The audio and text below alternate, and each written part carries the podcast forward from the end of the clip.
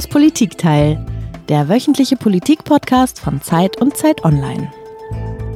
Sag mal, Tina, hättest du gedacht, dass man mit dem Thema Demokratie heute noch massenhaft Leute hinter dem Ofen hervorholen kann? Nee, ehrlich gesagt, das hätte ich nicht. Es klingt so ein bisschen nach propedeutischem Pro-Seminar an der alten, ehrwürdigen Uni Bonn, aber es ist ziemlich lange her. Also nach einem Blockbuster klingt es nicht für mich. Ist aber so, liebe Hörerinnen und Hörer, da gibt es eine Frau, die hat ein Buch über Demokratie geschrieben. Das ist bei CH Beck erschienen und es ist ein Bestseller geworden, wird mit Preisen überhäuft, steht auf den Empfehlungslisten ganz oben. Und weil wir vom Politikteil immer da sein wollen, wo es gerade politisch am spannendsten ist, haben wir diese Frau einmal zu uns eingeladen. Heinrich, jetzt müssen wir aber erstmal kurz uns vorstellen. Du hast es schon kurz gesagt. Hier ist das Politikteil, der politische Podcast von Zeit und Zeit Online, wie jede Woche. Und ich bin Tina Hildebrand, ich bin Chefkorrespondentin bei der Zeit in Berlin. Und ich bin Heinrich Wefing, ich leite das Politikressort in Hamburg. Wir moderieren das Politikteil immer im Wechsel mit unseren Kollegen Ileana Grabitz und Marc Brost und immer sprechen wir mit einem Gast eine Stunde lang über ein Thema. Ja, und die Demokratie, die, für die reicht eigentlich keine Stunde. Das ist ein ziemlich breites Thema und deswegen haben wir uns zwei Aspekte rausgesucht, die momentan politisch eigentlich am spannendsten sind.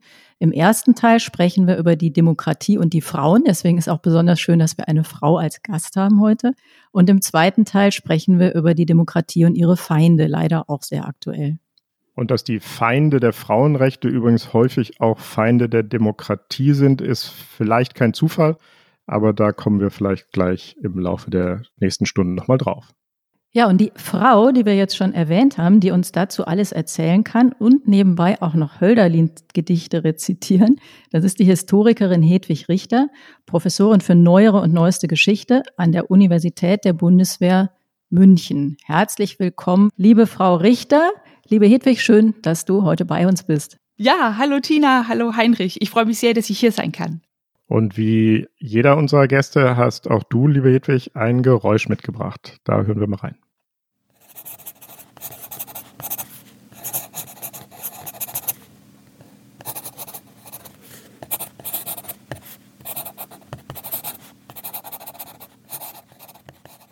Klingt wie ein schnuffelnder Hund, ist aber ein Bleistift. Aber, aber was hat der Bleistift mit unserem Thema zu tun? Ja, das ist, ähm, wenn man sich mit Wahlen beschäftigt, stellt man ziemlich schnell fest, dass ganz viel mit Bürokratie zu tun hat. Ich habe jetzt gedacht, ich äh, Bleistift, ähm, die Bürokraten ähm, schreiben auf, was gut und wichtig ist, notieren ganz genau. Und ähm, damit Wahlen funktionieren, braucht äh, ein Staat einfach eine starke, kompetente und möglichst nicht korrupte Bürokratie. Das Ganze ist ein wahnsinniger ähm, Organisationsaufwand. Und ja, wie gesagt, dazu äh, braucht man die Bürokratie. Ach so, ich dachte, das wärst du, während du das Buch schreibst mit dem Bleistift. Aber das war nicht dein Bleistift. Jetzt habe ich es verstanden. Okay, Hedwig, das Buch, wir sollten es vielleicht nochmal sagen, das heißt einfach Demokratie und im Untertitel eine deutsche Affäre vom 18. Jahrhundert bis zur Gegenwart bei C.A. Beck erschienen. Wenn man das Buch liest, ähm, dann gibt es ganz verschiedene Geschichten, die du darin erzählst, viele Lesarten, viele Motive und Stränge. Und eine Erzählung, die du anbietest, ist die Geschichte einer immer umfassenderen Einbeziehung von immer mehr Menschen. Demokratie bedeutet demnach historisch, dass immer mehr Menschen in den politischen, in den demokratischen Prozess integriert werden oder sich Zugang verschaffen. Und das heißt in, erster Linie immer mehr Menschen dürfen, du hast es gerade gesagt, wählen. Erst nur die Reichen, die Grundbesitzer, dann auch die Arbeiter, dann schließlich auch die Frauen womit wir bei unserem ersten Thema sind, Frauen und Demokratie. In Deutschland wurde das Frauenwahlrecht 1918 eingeführt, in Frankreich 1944, in der Schweiz erst 1971. Unfassbar, 1971. Wie ist der Weg dahin? Denn bis zur Einführung des Frauenwahlrechts ist ja ungeheuerlich viel passiert und musste sehr lange gekämpft werden. Erzähl mal. Also ähm, wichtig ist vielleicht noch, ähm, das stimmt, wenn wir das aus der Perspektive anschauen, ist es die Geschichte einer großen Inklusion.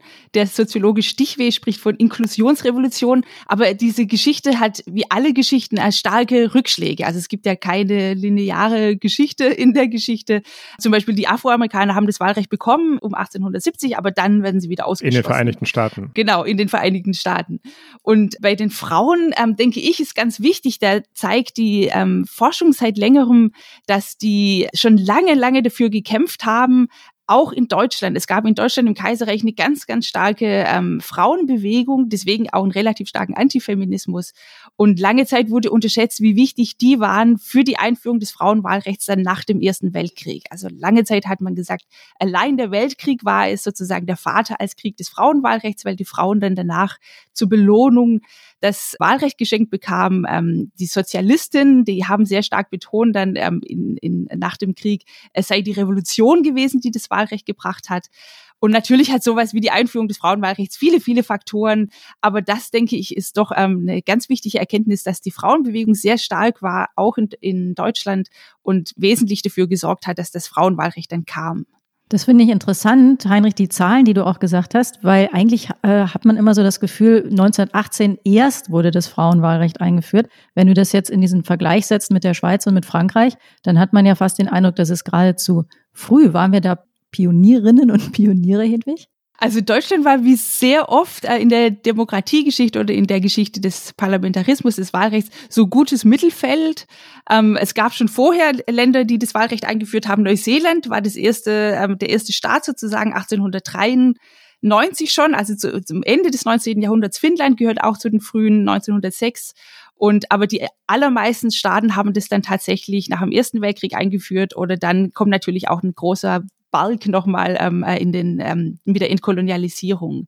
Aber da von den nordatlantischen Ländern war Deutschland ähm, relativ im Mittelfeld oder eher ein bisschen früher. Warum waren denn da unsere Frauen, du hast das ja erwähnt, die Sozialistinnen, warum waren die denn da so besonders umtriebig? Was waren die, die Gründe oder Entwicklungen, die dazu geführt haben? Was waren die Kräfte dahinter? Das war ganz ähnlich wie in, in Großbritannien oder in den USA, wo es auch eine sehr starke Frauenbewegung gab ähm, in den USA wahrscheinlich noch ein bisschen stärker oder das ist, es ist schwierig, das festzustellen. Also es ist vielleicht einfacher zu erklären, warum das in Frankreich nicht so stark gewesen ist. Das hat womöglich ähm, mit dem starken Einfluss des Katholizismus zu tun. Der hat auf jeden Fall dann ganz, ganz stark verhindert, dass das Frauenwahlrecht eingeführt wurde, denn die guten Republikaner in äh, Frankreich ähm, haben sich mit Händen und Füßen gegen die Einführung des Frauenwahlrechts gewehrt, weil sie gesagt haben, die Bildung der Frau liegt weitgehend in Händen der katholischen Kirche und das ist tatsächlich richtig und das mag dazu beigetragen haben, dass dort die Frauenbewegung relativ schwach war.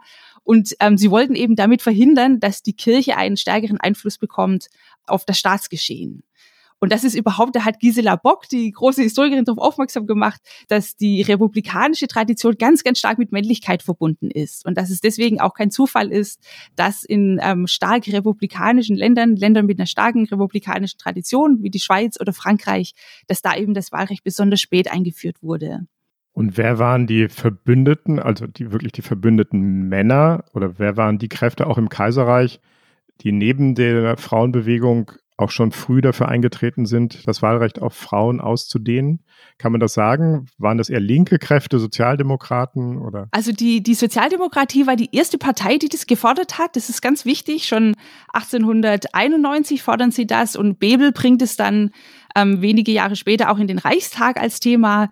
Es gab aber auch liberale ähm, Männer, die sich dafür eingesetzt haben, allerdings die wesentlich weniger stark. Die haben das auch nicht ins Parteiprogramm aufgenommen, aber viele der bürgerlichen ähm, Frauen, der bürgerlichen Frauenbewegung haben sich eben den liberalen Parteien ähm, zugehörig gefühlt und ähm, haben dort dann auch, als es möglich war, mitgearbeitet. Aber die Sozialdemokratie war eindeutig die ähm, stärkste Kraft für das Frauenwahlrecht. Tja, vergisst man heute manchmal. Ne?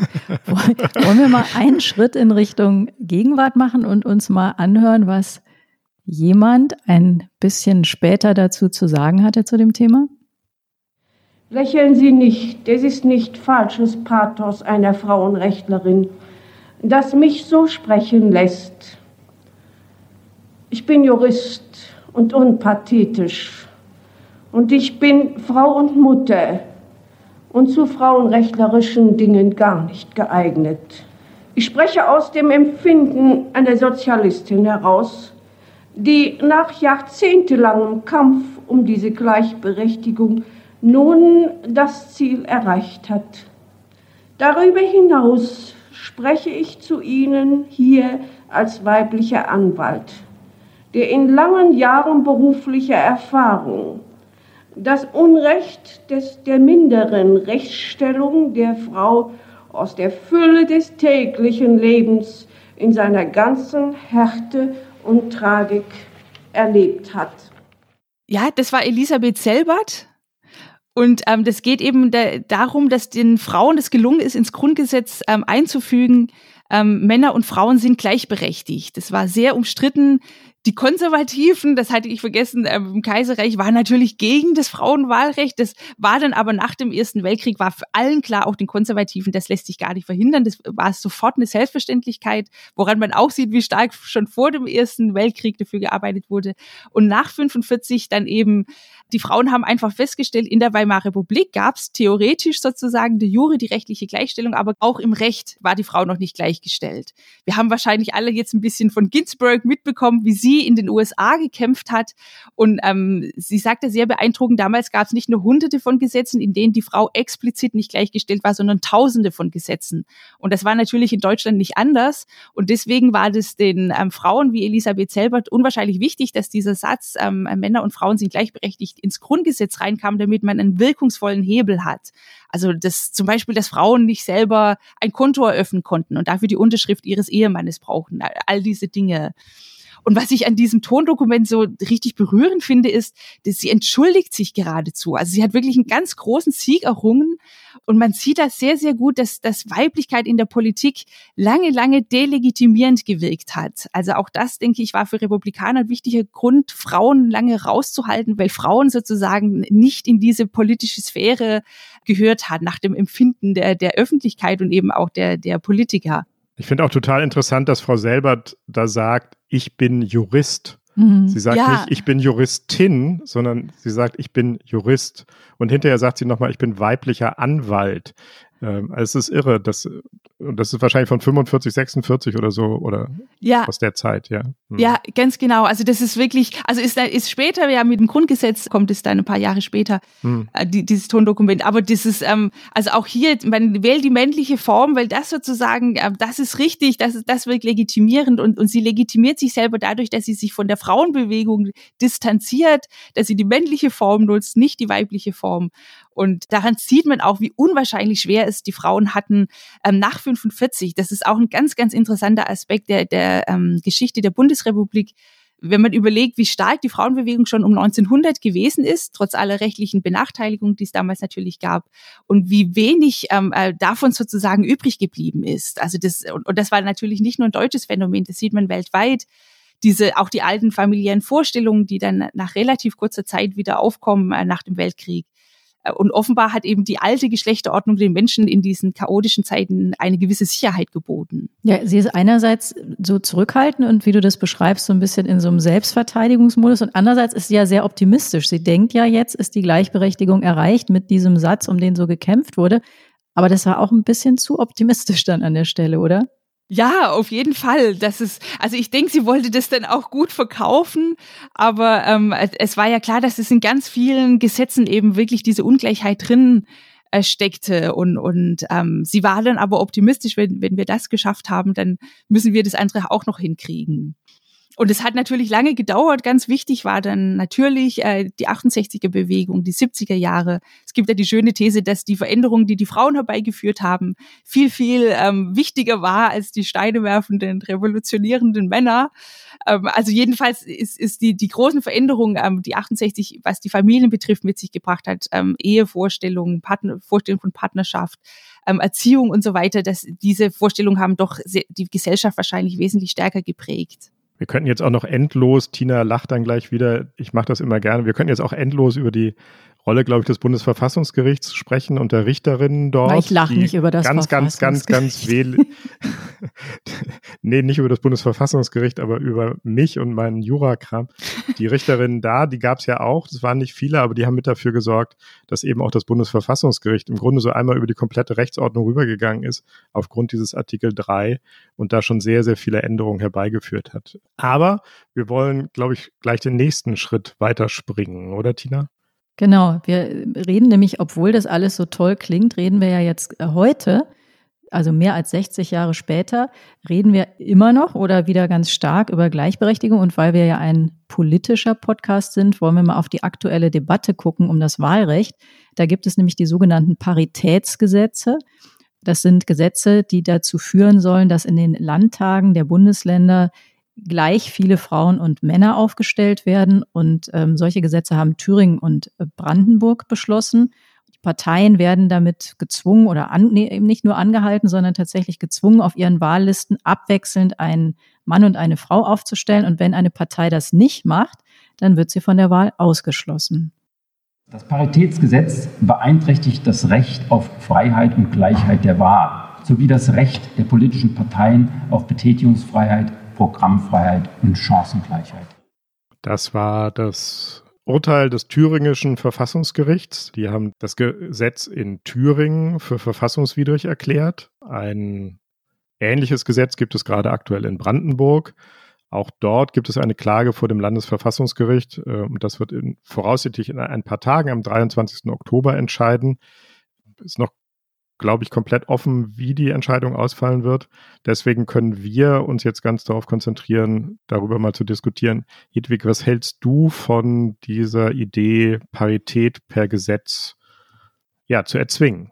Ja, also ich äh, muss gestehen, ich bin äh, eine große Verfechterin der Quote, weil ich als Historikerin äh, da denke ich viele Argumente gefunden habe und ich finde das Interessante bei der Geschlechterordnung ist, dass die unwahrscheinlich zäh ist. Also das stärkste Beharrungsmoment ist, dass sie einfach als selbstverständlich und als natürlich angesehen wird. Und das ist so interessant am Kaiserreich, weil da das wirklich ganz, ganz stark aufbricht. dass Simmel beginnt ähm, und, äh, und redet dann davon, dass Geschlechterrollen konstruiert sind. Also das fängt in dieser Zeit an und dass, dass extra die Rolle der Frau so konstruiert ist, dass sie äh, dem Mann ähm, äh, unterlegen ist und der Mann sich als Überlegene fühlen kann und so weiter.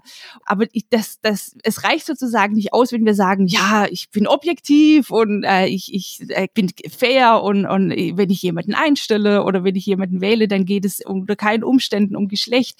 Aber das ist etwas, was wahnsinnig tief sitzt und sich nur ganz, ganz langsam verändern lässt. Und ich denke, dass da solche Mittel wie eben eine Quote durchaus sinnvoll sein kann, einfach dass wir immer wieder drauf gestoßen werden. Und wahrscheinlich kennen wir das alle. Also wenn ich eine Tagung plane, muss ich gestehen, fallen mir gleich ganz viele tolle männliche Kollegen ein. Und dann muss ich in dem zweiten Schritt wirklich nochmal nachdenken. Und es ist überhaupt nicht so, dass es nicht tolle Frauen gibt. Die fallen mir dann aber ein, wenn ich einfach nochmal drüber nachdenke. Also ich denke, dass wir ganz, ganz stark auch noch in, in diesen Strukturen drin sind und ähm, äh, also dass, dass, dass wir überhaupt nicht sexismusfrei sind und dass es deswegen sinnvoll ist, solche Instrumente zu haben. Ich kann schon auch das verstehen, heißt, äh, mhm. wenn man sagt, dass es zu extrem ist, das äh, wirklich gesetzlich festzulegen, aber ich denke, solche Instrumente, wie auch immer, äh, sind wichtig.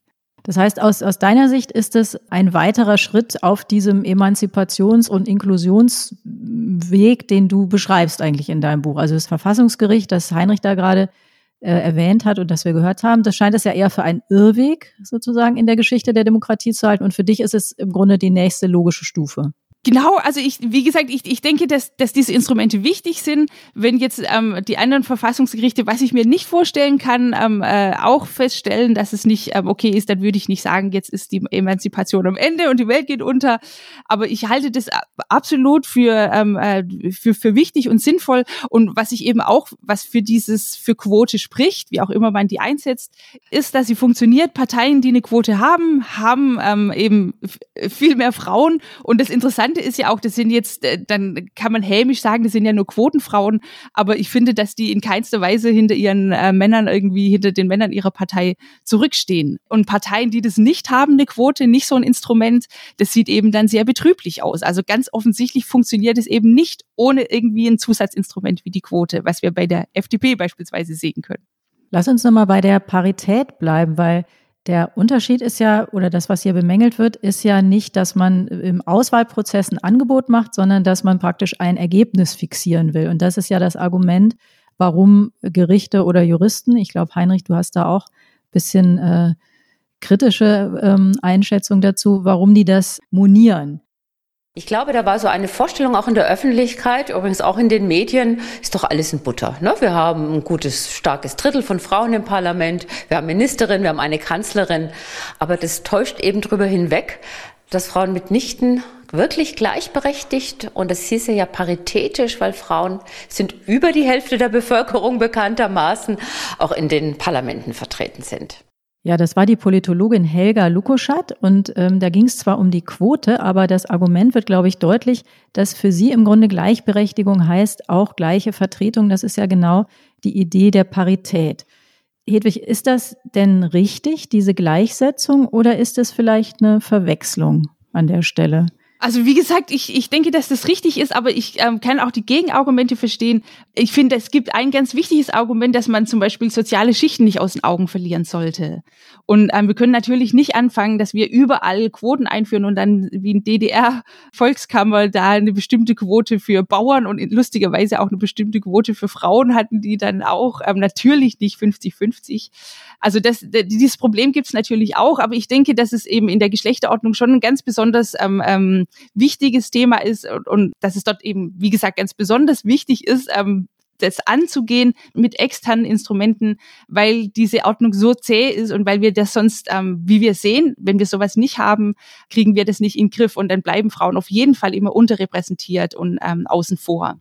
Heinrich, ich glaube, du siehst das ein bisschen anders, aber vielleicht nicht, weil du ein Mann bist, sondern Jurist. Ja, oder beides zusammen, Mann und Jurist, das ist eine ganz schlimme Kombination wie bei so vielen Sachen finde ich das aber, ähm, ich habe da auch gar keine ganz entschiedene Meinung, aber ich finde das Gegenargument schon erstmal, das Hedwig angesprochen hat, dass man vielleicht nochmal ein bisschen mehr zuspitzen kann, schon irgendwie einleuchtend. Also, dass man sagt, stimmt es wirklich, dass Fraueninteressen viel besser vertreten werden, wenn Frauen im Parlament sitzen?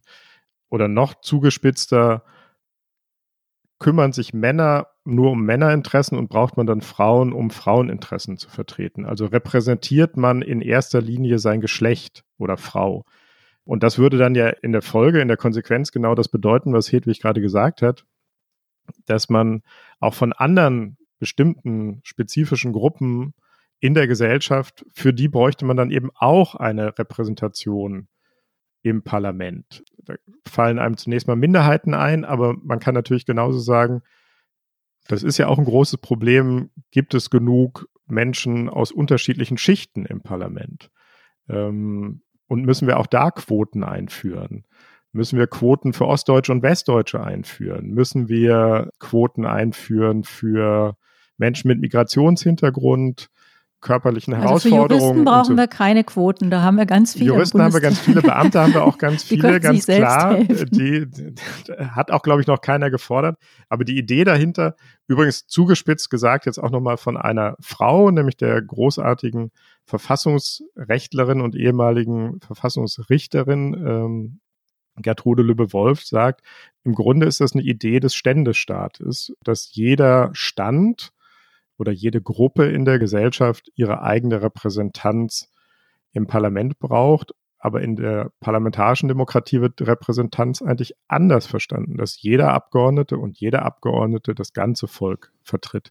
Ja, also da, genau, das ist eine, äh, schön in der Theorie und ähm, und, und äh, dieses dieses Argument mit dem Ständestaat finde ich zieht einfach nicht, weil natürlich ist es in der Praxis dann ähm, doch nicht so einfach und es ist natürlich wichtig, dass wir zum Beispiel Menschen mit migrantischen Hintergrund haben und, und natürlich ist es wichtig, dass wir Ostdeutsche haben. Also das wir wir müssen darauf ein Auge haben und ich würde eben immer sagen, bei der Geschlechterordnung ist das was was ganz besonders zäh ist und was ganz besonders schwierig ist, das aufzubrechen. Und ohne Zusatzinstrumente ähm, lässt sich das einfach nicht lösen. Und äh, mit zehn Prozent ähm, Frauen oder in, in den Vorständen fast keine Frauen, das kann irgendwie, ähm, will wahrscheinlich niemand als Zukunft haben. Oder wenn Frauen nur 30 Prozent im Parlament sind, finde ich wirklich nicht befriedigend. Auch wenn das in der Theorie richtig ist, dass wir natürlich keine Ständeversammlung haben wollen, wie das eben so ähnlich in der DDR-Volkskammer gewesen ist. Hm. Tina, wie siehst du das eigentlich? Mich stört immer so ein bisschen diese Gleichsetzung Frauen und Quoten für Minderheiten, weil ich finde einfach, das ist der Riesenunterschied, dass Frauen eben keine Minderheit sind, sondern eine Halbheit. Aber aus dem Argument kann man erstens ableiten, dass es dann gerade eine Quote braucht oder eben gerade nicht, weil sie eben kein zu fördernde Minderheit sind. Ich tue mir immer generell schwer mit Regulierung und mit der Vorstellung, dass man, wenn man nur fein genug reguliert, Gerechtigkeit erreicht. Darum bin ich ein bisschen skeptisch und ich finde diese, diese Gleichsetzung von Chancengleichheit oder Chancengerechtigkeit und Zielgleichheit nicht besonders überzeugend. Aber wir können uns ja mal eine Frau mit maximaler Autorität anhören zu dem Thema. Haben, was die Repräsentanz der Frauen anbelangt, mit über 50 Prozent in der Gesellschaft und 25 Prozent in der Mitgliedschaft nicht, genügen wir nicht den Ansprüchen einer Volkspartei. Und das müssen wir auch unseren männlichen Kollegen sagen. Denn wenn die Bevölkerung in der Partei nicht repräsentiert ist, wird es natürlich auch immer schwieriger, die Wünsche einer Mehrheit der Bevölkerung auszudrücken, zu artikulieren und zu erkämpfen. Oder aber man geht an eine Aufgabe, die einem gestellt wird in der Geschichte, so heran, mit dem Willen, sie zu lösen. Ja, das war unsere Bundeskanzlerin ganz offensichtlich. Da hat sie sich streng zu Wort gemeldet, in letzter Zeit immer öfter zu dem Thema und hat ihrer Partei da ein Problem attestiert. Und diese ganze Debatte kommt ja auch deswegen auf, weil wir momentan so viel von einem Backlash hören in der Politik. Lange saßen nicht mehr so wenige Frauen im Bundestag wie heute. Und das liegt teilweise an der AfD, die jetzt auch im Bundestag ist, aber eben nicht nur. Und dabei hatten wir doch gerade erst Merkel und das gleich 16 Jahre lang, also die erste Frau im Kanzleramt. Was meinst du denn, Hedwig? Ist das äh, jetzt trotz Merkel so oder vielleicht gerade wegen? Also das, ich denke, dass es tatsächlich ein, ein Backlash ist in dem Sinn, dass wir wahnsinnig viel erreicht haben. Also das ist, äh, wenn ich, wenn ich äh, für Quote bin, bin ich das durchaus optimistisch. Wir haben auch mit diesen Instrumenten und nicht nur mit diesen Instrumenten sehr, sehr viel erreicht. Und das äh, erregt natürlich wahnsinnig viele auf. Wir haben das immer wieder in der Geschichte, dass bei großen Aufbrüchen ähm, das zu ganz, ganz starken Backlash kommt. Das war zum Beispiel die Zwischenkriegszeit, wo Frauen dann plötzlich das Wahlrecht hatten. In den USA war das eben, ich hatte die Zeit schon erwähnt, um 1870, als die Schwarzen das, das Wahlrecht bekommen. Und da gibt es eine ganz, ganz starke Gegenbewegung. Es gibt sogar viele, die die Abschaffung des allgemeinen Wahlrechts verlangen. Ähm, und ich denke, dass wir sowas momentan auch erleben, dieser ähm, ja, dieser Aufstand von Rechtsextremen, dass die einfach sehen, dass ihre alte Welt zugrunde geht. Und die haben ja völlig recht. Also eine Mehrheit ist mittlerweile für Schwulenehe. Das war noch vor 15 Jahren komplett anders. Obama konnte seinen Wahlkampf ausdrücklich nicht mit diesem Thema machen. Das wäre noch zu gefährlich gewesen. Und also ich denke, dass sich da sehr, sehr viel in Richtung eine offene, ähm, progressive Gesellschaft entwickelt hat und dass es insofern ähm, auch eher als ein Symptom von einer positiven Entwicklung sehen muss, dass es jetzt so viel Gegenwind gibt, auch wenn das natürlich problematisch ist. Das Interessante bei Merkel war ja auch, das hat sie so ein bisschen durch die Blume gesagt, dass sie auch ein Machtargument da reingebracht hat, nämlich ihrer Partei zu verstehen zu geben, wenn wir eine Volkspartei sein wollen, dann müssen wir auch von Frauen gewählt werden und wenn die uns nicht wählen, sind wir keine Volkspartei mehr. Das ist ja äh, das äh, Mittel, mit dem sie immer versuchen, in der CDU das auch den Zweiflern noch äh, schmackhaft zu machen, dieses Thema. Wobei doch, wenn ich das richtig in Erinnerung habe, durchaus sehr viele Frauen auch aktuell die CDU wählen. Möglicherweise vor allen Dingen wegen Merkel. Das kann ja sein. Genau, das ist die Frage, ob sie es noch machen oder ob sie es nochmal machen. Das ist gerade die, äh, die ähm, 1000, nee, 1000 Euro nicht, das wäre zu wenig, die eine Millionen Frage. Aber Hedwig, das hatte Tina ja gerade nochmal so angedeutet. Wie siehst du denn auf die Kanzlerschaft von Merkel? Hat die für die Gleichberechtigung der Frauen eher was gebracht oder ist das ambivalent aus deiner Sicht? Ich denke, dass auf jeden Fall, dass das positiv ist. Einfach, also das berühmte Role Model, dass das äh, äh, Mädchen haben, die damit aufgewachsen sind, dass eine Frau das kann. Und ich hatte ja gesagt, dass lange Zeit äh, Weiblichkeit unwahrscheinlich delegitimierend wirkte in der Politik. Und ich denke, durch solche ähm, positiven Figuren, Merkel ist ja sehr beliebt, ist im großen Teil der Bevölkerung anerkannt, dass das da auf jeden Fall diese Vorurteile hilft abzubauen. Die Frage ist ja so ein bisschen historisch, da gibt es eben immer diese Argumente, in die eine oder die andere Richtung? Brauchen wir jetzt Quoten, weil wir im Grunde kurz davor sind, wirklich hier was zu erreichen? Oder brauchen wir sie vielleicht so wenig wie heute, weil wir eigentlich auch schon so viel erreicht haben wie nie? Vielleicht können wir uns nochmal die äh, Argumente für und gegen Quoten anhören. Es ist ein Irrglaube zu denken, dass sich Frauen nur darum bewerben müssten und dann werden sie schwupps im Parlament. Die Realität ist eine andere. Wir haben eine strukturelle, eine gesellschaftliche Benachteiligung von Frauen, die sich auch in ihrer Tätigkeit in der Politik im Parlament widerspiegelt. Wir wollen mehr Frauen in der Politik. Wer aber eine Zwangsquote einführen möchte, der sagt der Frauen nichts anderes als, ja, du kannst es schaffen, aber leider nur mit Quote. Ich persönlich finde das degradierend, meine Damen und Herren. Ja, das war einmal, haben wir hier die äh, künftige linken Vorsitzende Henning Welso gehört aus Thüringen. Und die Gegenposition, das war die FDP-Politikerin Treuenfels Frohwein, die spricht von einer Zwangsquote. Hedwig, würdest du dich da als zwangsquotiert fühlen. Ja, also ich finde, dass das äh, wirklich nochmal ein ganz wichtiges Argument ist mit der strukturellen Benachteiligung. Um ein ganz konkretes Beispiel zu nennen, äh, Parteisitzungen fanden eben abends statt.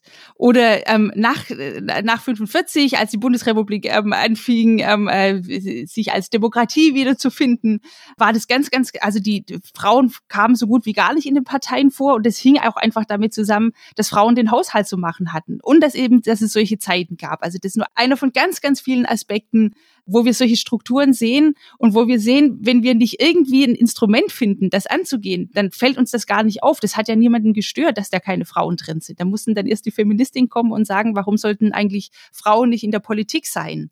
Und bei alledem finde ich das aber ist, das ist ein ganz tolles Beispiel, um zu zeigen, dass Demokratie ähm, keine pure Angelegenheit ist. Wir, wir, wir kommen in der Demokratie eigentlich nie mit den reinen Lehren durch. Die, die hat, hat viele verschiedene Quellen, ähm, unlautere Quellen, tolle Quellen. Und auch wenn wir in der Praxis der Demokratie sind, ist es schwierig zu sagen, nur mit diesem einen Instrument kommen wir weiter. Oder dieses eine Instrument wird, wird unsere Demokratie zerstören und ähm, äh, wird da großes Unheil anrichten. Wir müssen uns da sozusagen durchwurschteln. Wir müssen irgendwie gucken, wie es mehr Frauen gibt. Aber ähm, mit den reinen Lehren ist es in der Demokratie meistens sehr, sehr schwierig. Dazu passt ein wunderbares ähm, Zitat aus deinem Buch. Wir wollen ja nochmal auf das Buch auch hinweisen, obwohl das Werbung gar nicht mehr nötig hat, weil es sich so rasend gut verkauft. Ein ganz tolles Zitat finde ich. Demokratie ist eine spannungsgeladene Affäre, eine brenzlige Angelegenheit, wankend. Nichts ist garantiert, ihr Modus ist die Krise. Also es ist nie was Festes, es ist immer umkämpft, es ist immer umstritten. Man kann sich nie darauf ausruhen, was man schon erreicht hat oder was die Gesellschaft erreicht hat, was Männer und Frauen erreicht haben, sondern es ist immer wackelig, brenzlig, umkämpft. Heinrich, das ist die perfekte Überleitung zu unserem zweiten Teil. Danke, Tina. Das ist so lieb. Danke. und ein, ein sehr schönes Schlusswort für den ersten Teil. Aber bevor wir uns in die, ähm, die Demokratie und ihre Feinde stürzen, kommen wir erstmal zu den Flop 5.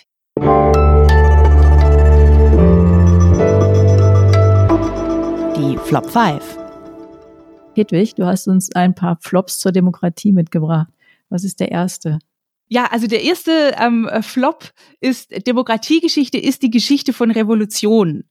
Und da möchte ich zunächst sagen, natürlich haben Revolutionen eine wichtige Rolle gespielt, aber in dieser Absolutheit, dass Demokratiegeschichte eben nur die Geschichte von Revolution und von Gewalt ist, das ist ähm, sehr wahrscheinlich zu kurz gegriffen, denn es haben doch, wie zum Beispiel bei der Frauenbewegung, oft ähm, reformerische Bewegungen eine, eine ganz, ganz wichtige Rolle gespielt. Oder ein großer Teil der wichtigen Errungenschaften der ähm, Arbeiterschaft, der Sozialdemokratie waren eben friedliche Errungenschaften. Zum Beispiel für Demokratie absolut wichtig, dass die Arbeitszeit beschränkt wurde. 1900 wurde die Arbeitszeit auf ähm, zehn Stunden beschränkt und das hieß, dass die Leute jetzt Zeit für Parteiarbeit haben. Und ähm, oder die, die Reform zu Beginn des 19. Jahrhunderts, die wir europaweit sehen, aber auch, auch in den USA, das sind eben ähm, wichtige äh, Reformen, die die Partizipation weiten und so weiter, die eben nicht durch Revolution errungen werden. Wobei auch immer wichtig ist, natürlich werden Reformen ähm, auch eingeführt, um Revolution zu verhindern. Also da gibt's natürlich so ein ähm, Wechselspiel, aber es gibt durchaus auch immer wieder ähm, Eliten, die zum Beispiel die, die Idee, dass Menschen sich beteiligen sollen, dass es sinnvoll ist für den Staatsbau, ähm, für Staatsbürgerschaft, dass sie partizipieren. Da braucht man gar keinen revolutionären Druck, sondern das ist für, war für viele Eliten ähm, einsehbar und deswegen wurden zum Beispiel zu Beginn des 19. Jahrhunderts oft Wahlen von oben, von Eliten initiiert, eingesetzt. Okay, also Demokratie ist genauso sehr, mindestens so sehr ein Reformprojekt wie ein Revolutionsprojekt. Das ist der Flop 1. Flop 2, was ist das? Flop 2 ist, äh, die deutsche Demokratiegeschichte beginnt, anders als die der anderen nordatlantischen Ländern, so richtig erst 1945. Die Alliierten haben quasi aus dem Nichts die bundesrepublikanische Demokratie geschaffen die Alliierten waren wichtig und die Westalliierten haben einen tollen Job gemacht. Aber ähm, ich, ich denke, eine Demokratie kann nicht aus dem Nichts entstehen und die kann auch nicht ähm, aus, einer, aus, einer, aus so einem entsetzlichen Unrechtsstaat ähm, äh, wie dem Nationalsozialismus hervorgehen. Und dass es 1945 so gut geklappt hat, lag ganz wesentlich daran, dass es in Deutschland eben ähm, in vielen der Länder eine weit über hundertjährige Tradition von Wahlen gab, von Parlamentarismus, von Partizipation. Die Weimarer Republik war eine sehr, sehr beeindruckende Demokratie, die über viele Jahre auch gut funktioniert hat, einen tollen Sozialstaat hatte und so weiter. Und diese Traditionen waren ganz wichtig nach 45. Das ist ja auch besonders interessant im Hinblick auf Demokratieprozesse, die man heute versucht zu implementieren, dass man da also schon so einen, so einen gewissen Boden dafür braucht. Was ist dein Flop 3, Hedwig? Flop 3 ist, es gibt ein menschliches Grundbedürfnis nach Politik und Mitbestimmung. Wo das fehlt, zeigt sich bereits der Niedergang von Demokratie. Also das ist so ein bisschen das Argument, ähm, dass geringe Wahlbeteiligung eben darauf hinweist, dass die Demokratie nicht funktioniert oder dass es gar eine Scheindemokratie ist. Diese Kritik kommt ja immer wieder. Und ich denke eben, dass viel von diesen Kritikpunkten damit zu tun hat, dass man eben solche purifizierten Vorstellungen von Demokratie hat. Also wenn jemand länger als zwei Legislaturperioden an der Macht ist, ist auch so eine Vorstellung, dann funktioniert das auch schon nicht mehr richtig mit der Opposition oder dass nur alle paar Jahre gewählt werden darf. Das sind alles solche Vorstellungen von, von einem absoluten reinen Demokratie, aber Demokratie hat eben sehr, sehr viel äh, mit, mit Durchwurschteln zu tun. Und ich finde eben auch total interessant, dass die Geschichte des Wahlrechts beispielsweise ähm, sehr, sehr viel damit zu tun hat, die Leute an die Wahlurne zu kriegen oft wurde, nicht immer, aber oft wurde das Wahlrecht von oben installiert und die wollten das gar nicht haben. Da, da gibt es ganz großartige Akten, also wie man in den USA zum Beispiel mit vielen Mühen die Leute überzeugt hat mit Alkohol und frei Bier, freies Essen, ähm, dass sie tatsächlich zu den Wahlen kommen. Und, aber es gab natürlich dann auch Bewegungen wie bei den Afroamerikanern oder bei, bei den Frauen oder bei, in der Arbeiterschaft, dass es natürlich auch ähm, ähm, dann äh, von unten eingefordert wurde. Aber wir sollten das eben nicht übersehen. Es, es gibt viele Menschen, für die das äh, nicht so viel bedeutet. Und ich denke, das unterscheidet heute, wenn wir auf, auf heute schauen, auch ähm, Demokratien von Diktaturen, dass es okay ist, nicht politisch zu sein. Ich finde, ich kann das nicht verstehen. Ich finde es ganz schade und ich denke, wir sollten auch viel dafür tun, dass die Menschen politisch sind. Aber äh, das ist okay, wenn jemand sagt, ich interessiere mich nicht und ich gehe nicht zur Wahl. In Diktaturen war das nicht okay also es gibt ja auch das Gegenargument, das sagt, oder nicht Gegenargument, sondern das im Grunde genau in deine Richtung geht. Wenn die Leute nicht zur Wahl gehen, ist es auch so ein Akt irgendwie der impliziten Zustimmung. Läuft schon, ich muss mich nicht drum kümmern und wenn es dann wieder schwierig wird, dann gehe ich schon wählen. Jetzt sind wir, glaube ich, wenn ich richtig mitgezählt habe, bei Flop 4, oder? Genau, ja. Demokratie, das ist äh, äh, Flop 4. Demokratie befindet sich in der schlimmsten aller ihrer Krisen das hatten wir nun schon öfters angesprochen. Ähm, ich sehe das nicht so. Ich denke, wir müssen einfach nur ähm, uns die letzten ähm, äh, Jahre anschauen bis 45. Äh, in welchem Jahrzehnt war die Demokratie nicht in der Krise? Und wenn ich viele der Untergangserzählungen haken sich an den 50er Jahren fest und sagen, damals gab es eine große materielle Gleichheit und heute eben diese große soziale Ungleichheit. Und da ist zum Beispiel der Aspekt der Frauen vollkommen draußen. Also vielleicht war in den 50er Jahren das eine tolle Zeit für die Männer, aber ähm, für die Frauen, die eben damals äh, weder in den Redaktionsstuben saßen noch in der Politik was zu sagen hatten, in der Familie auch nicht, äh, für die war das keine ähm, äh, gute Zeit. Und wir haben äh, wirklich in jedem Jahrzehnt, in, in jeden Zeiten, ähm, hat, hat die Demokratie mit besonderen Herausforderungen zu kämpfen.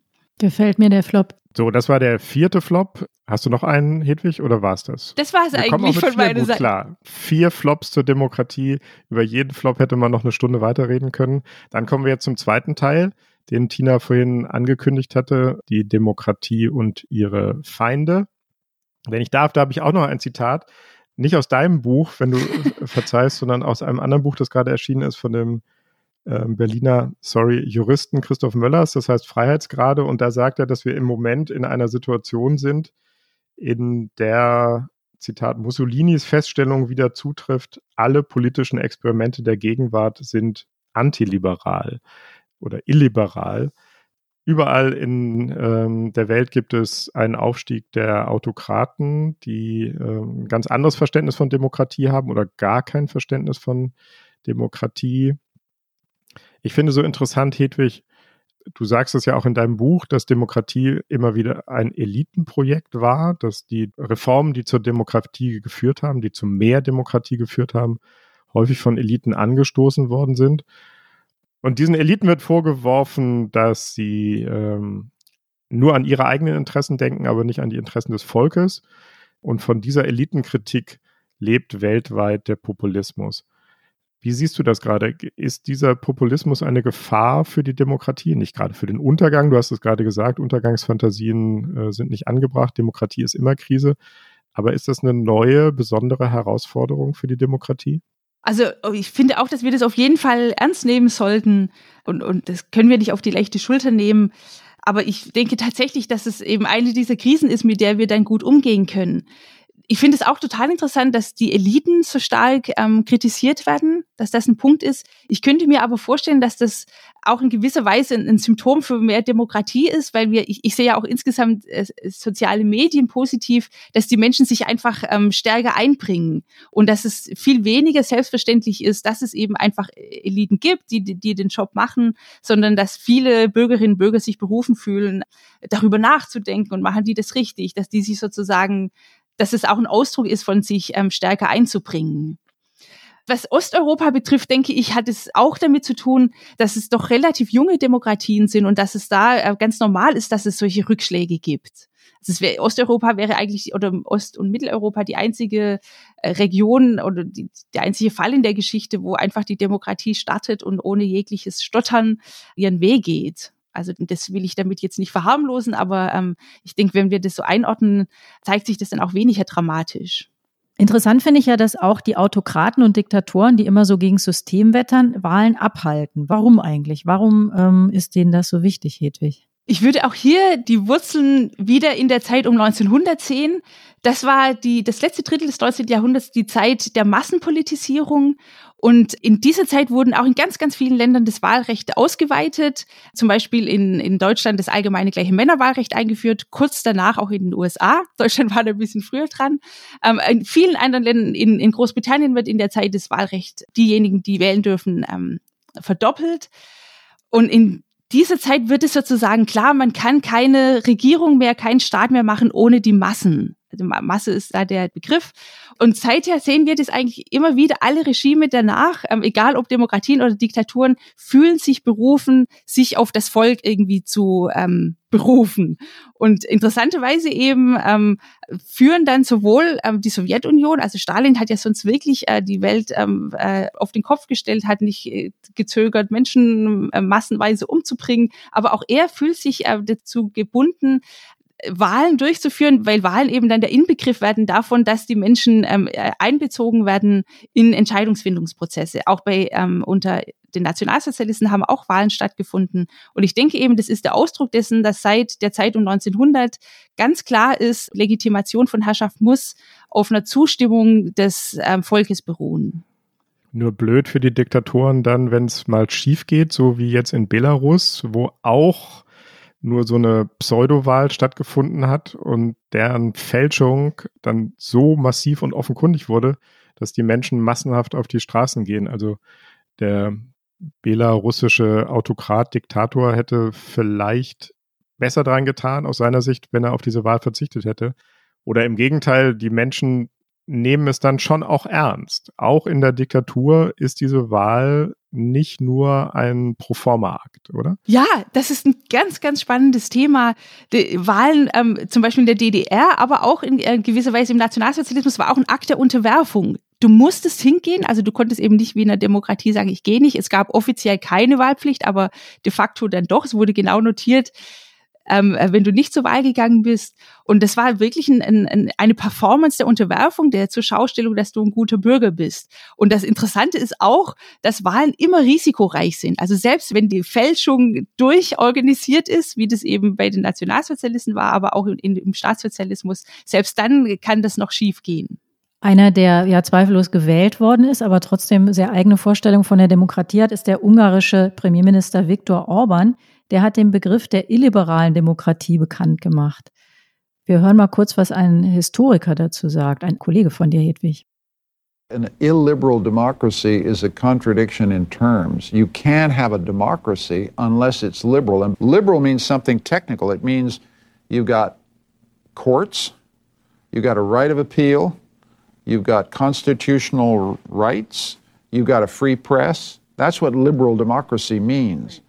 And And a lot of people nowadays in the 21st century think democracy simply means majority rule. Ja, das war der, dein Kollege äh, Michael Ignatieff. Ich hoffe, ich habe es richtig ausgesprochen. Und er sagt, das gibt's gar nicht. Eine illiberale Demokratie ist ähm, ein Widerspruch in sich. Andererseits hast du ja von diesem Durchwursteln gesprochen. Also ähm, ist das vielleicht doch denkbar, dass das irgendwie so Zwischenmodelle geben kann? Also ich stimme total meinem Kollegen zu, ähm, wobei er, es sagt ja, das zwischendrin sagt er, das ist liberale Demokratie. Also und, und wovon wir reden, wovon wir immer ausgehen, ist liberale Demokratie. Das würde ich auch immer sehr, sehr stark machen. Ähm, und liberale Demokratie ist eben diese Demokratie des Durchwurschtelns und dazu gehört eben Checks and Balances. Checks and Balances ist ja ein einziges Durchwursteln, die Gewaltenteilung, die ist überhaupt nicht so sauber, wie das im Schulbuch steht, sondern das ist alles viel, viel komplizierter und, und unklarer, die Grenzen. Deswegen, äh, wenn wir von Demokratie reden, was wir meinen, ist tatsächlich liberale Demokratie. Und ähm, ich, ich stimme ihm zu. Viele sagen eben, ja, Demokratie ist doch einfach Mehrheitsentscheid. Und das sagen eben die Populisten.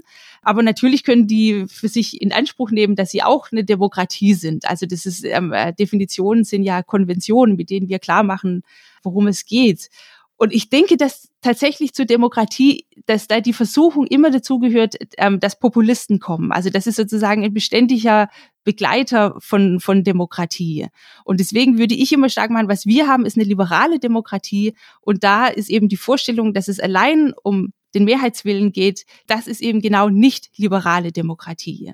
Also die, die Mehrheit kann entschließen, ähm, Schwule haben keine Rechte mehr oder wir führen die Todesstrafe ein, aber es gibt eben das Grundgesetz, die Würde des Menschen ist unantastbar und es gibt eben äh, ganz klar die Regulierung, innerhalb derer festgelegt ist, ähm, was Mehrheitswille entscheiden kann und was nicht.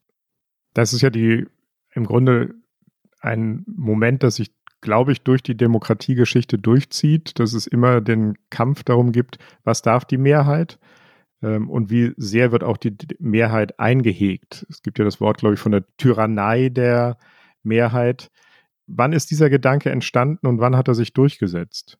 Ja, also Tyrannei der Mehrheit ist äh, von Tocqueville, der, der bringt es auf. Und ich würde auch sagen, dass der Kampf um mehr Partizipation, um Parlamentarismus, um Demokratie im 19. Jahrhundert ist ganz stark davon geprägt, wie können wir dieses Problem lösen? Denn das ist ganz offensichtlich ein Problem. Tyrannei der Mehrheit heißt ja dann auch, dass die Faust des Stärkeren gewinnt wenn, wenn die Mehrheit sozusagen auf der Straße beschließt, sie wollen jetzt irgendwas anderes haben und sie wollen jetzt den gewählten Repräsentanten nicht mehr haben, dann ist das offensichtlich der Wille der Mehrheit.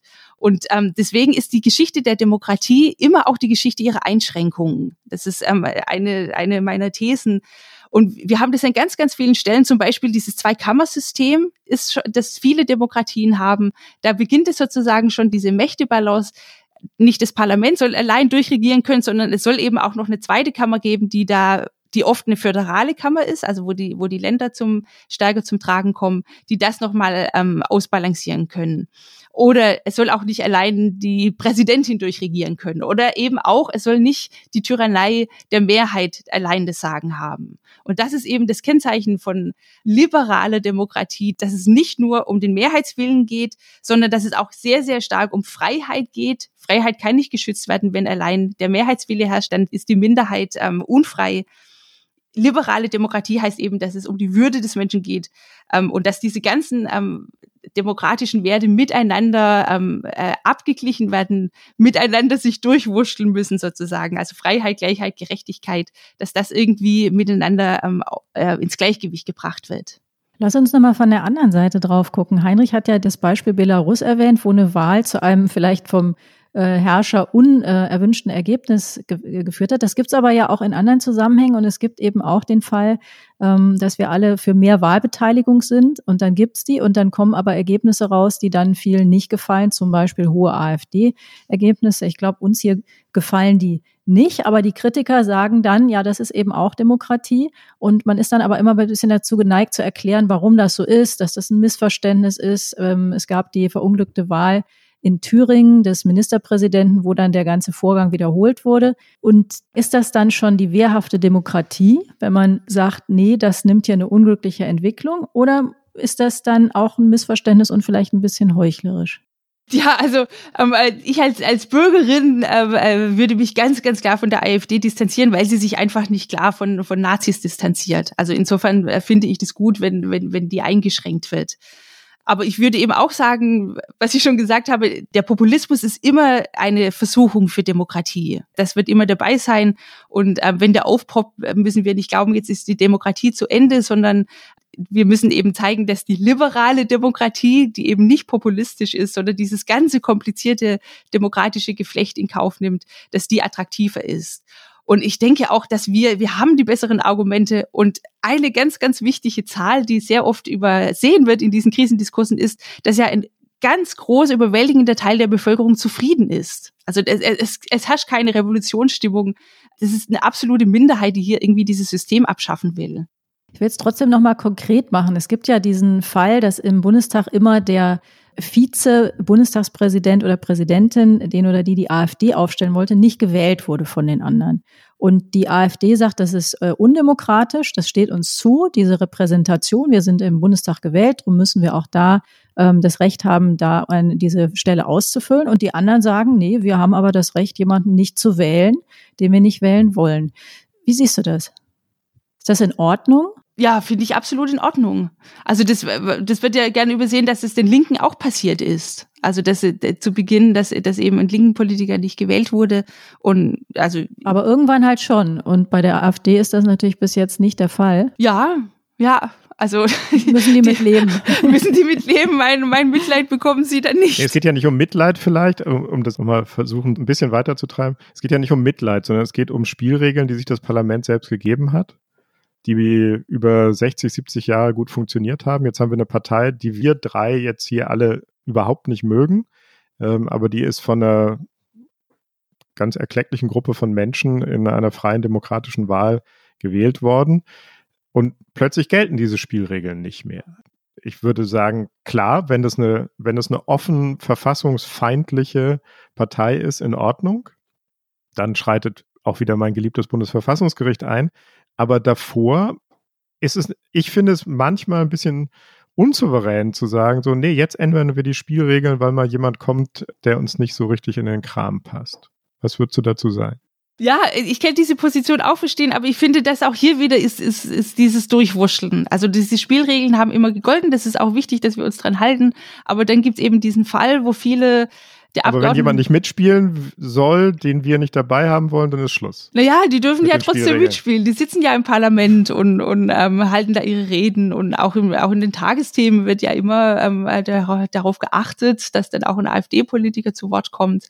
Also das ist, das ist eben hier an dieser Stelle ähm, setzen dann die Abgeordneten ein Zeichen. Ich finde, dass das, äh, das okay ist, aber ich verstehe auch deine Position. Also das ist wirklich, äh, da, da, da finde ich, gibt's jetzt nicht die ganz eindeutige Wahrheit durchwursteln. wir sind ja noch, wenn wir noch mal einen ähm, Schritt weitergehen, wir sind ja noch in sehr, sehr kommoden Verhältnissen mit äh, 10 oder 11 oder 12 Prozent AfD und leider 25 Prozent in manchen Landesparlamenten. Aber wir sehen ja in anderen Demokratien, westlichen liberalen Demokratien, wie die unter Stress geraten. Also Italien fällt einem ein, ähm, von den osteuropäischen Demokratien haben wir gesprochen.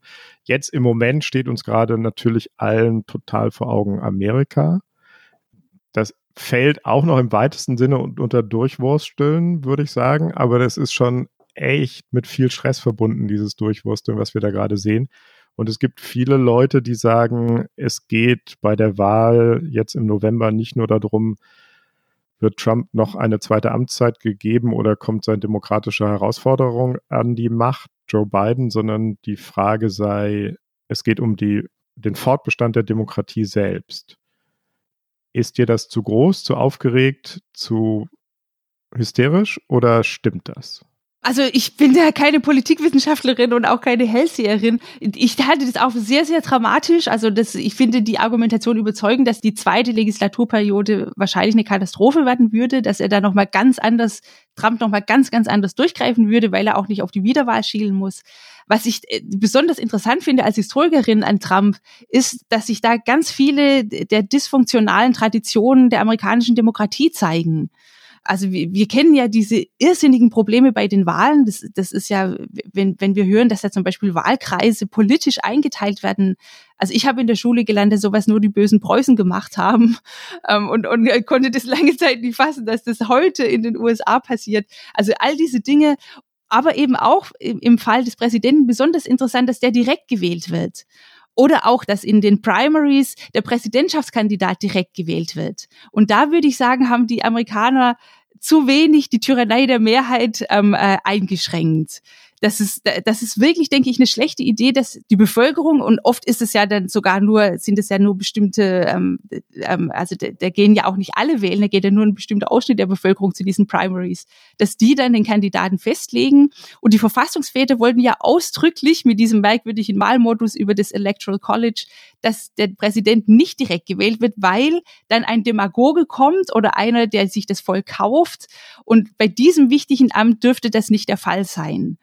Und heute ist es ja mehr oder weniger ein direkter ähm, äh, Wahlmodus. Und da würde ich eben als Historikerin sagen, da bräuchte man dringend Reformen, um die sozusagen diesen direkten Zugriff einzuschränken.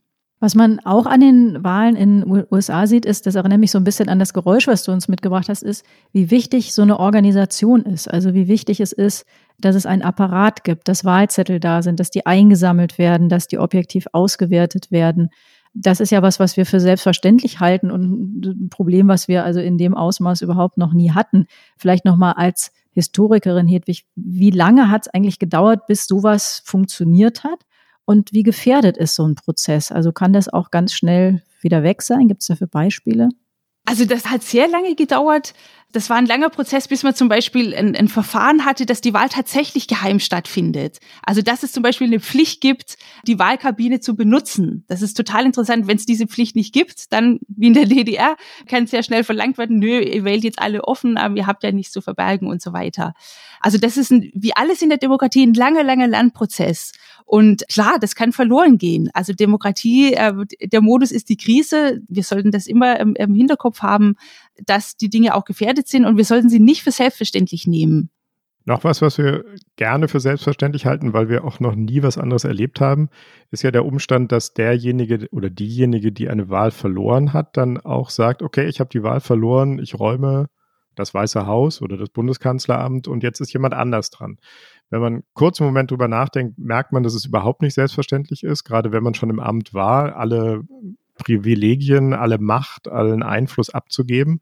Und wir sehen jetzt in Amerika, wie wenig selbstverständlich das möglicherweise auch in so einer Demokratie ist. Das finde ich das Interessante gerade, dass die, die ganzen Dinge, die unter dem Wahlakt liegen, jetzt in Amerika auch einmal zutage treten. Gibt es da auch Beispiele aus der Geschichte, ähm, wo Wahlsieger einfach nicht in ihr Amt gekommen sind, weil der Wahlverlierer gesagt hat, nö, Schluss jetzt, ich bleib mal hier, ich finde es ganz gut so. Also in den USA gab es schon ab und zu, dass es äh, unklar war, auch weil es nicht klar war, wie die Stimmung dann, ähm, also wie die, die Stimmlage im Electoral College war. Aber alles in allem ähm, sind ja genau diese Regeln dafür da, damit es funktioniert. Und, und es hat dann letzten Endes, ähm, kam es dann ja auch tatsächlich zu, äh, ist dann ein neuer Präsident ähm, jeweils eingesetzt worden. Aber ich denke auch, dass es total ähm, wichtig ist und dass wir auch hier wieder sehen, wie wichtig diese äh, Verfahren sind die ähm, äh, diese Dinge regeln.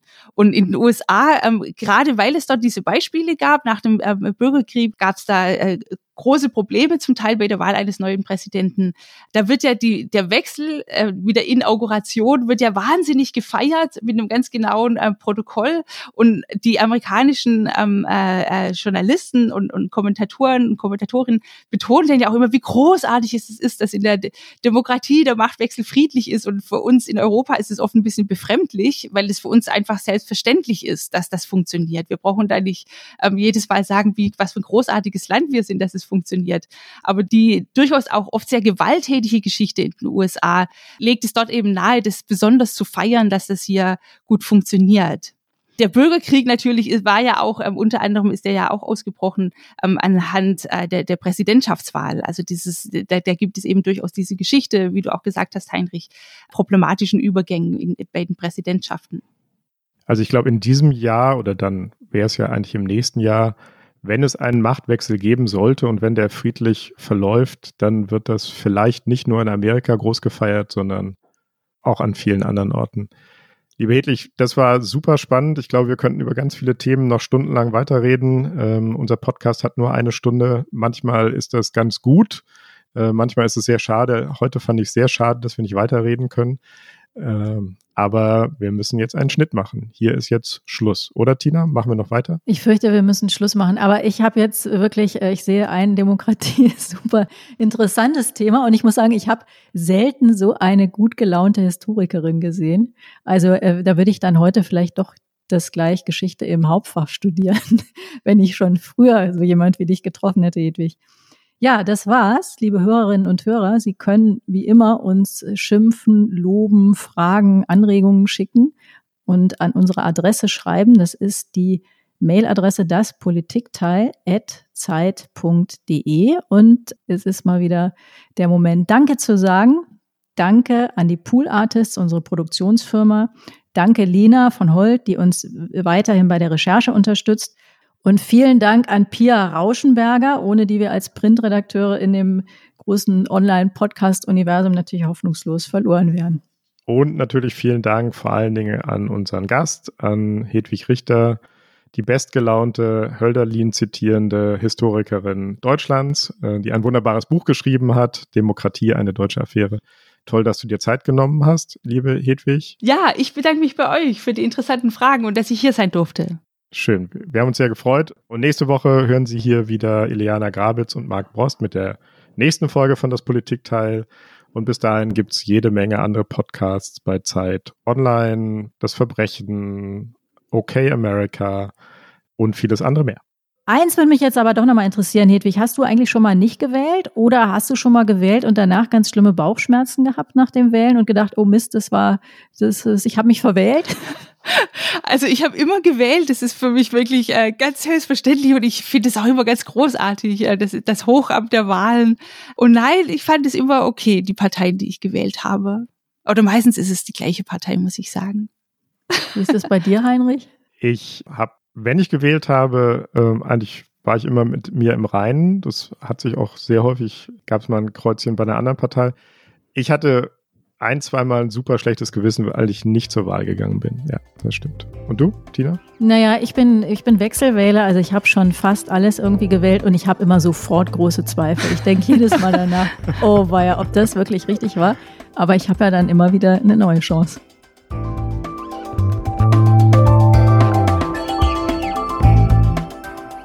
Das Politikteil ist ein Podcast von Zeit und Zeit Online, produziert von poolartists.de.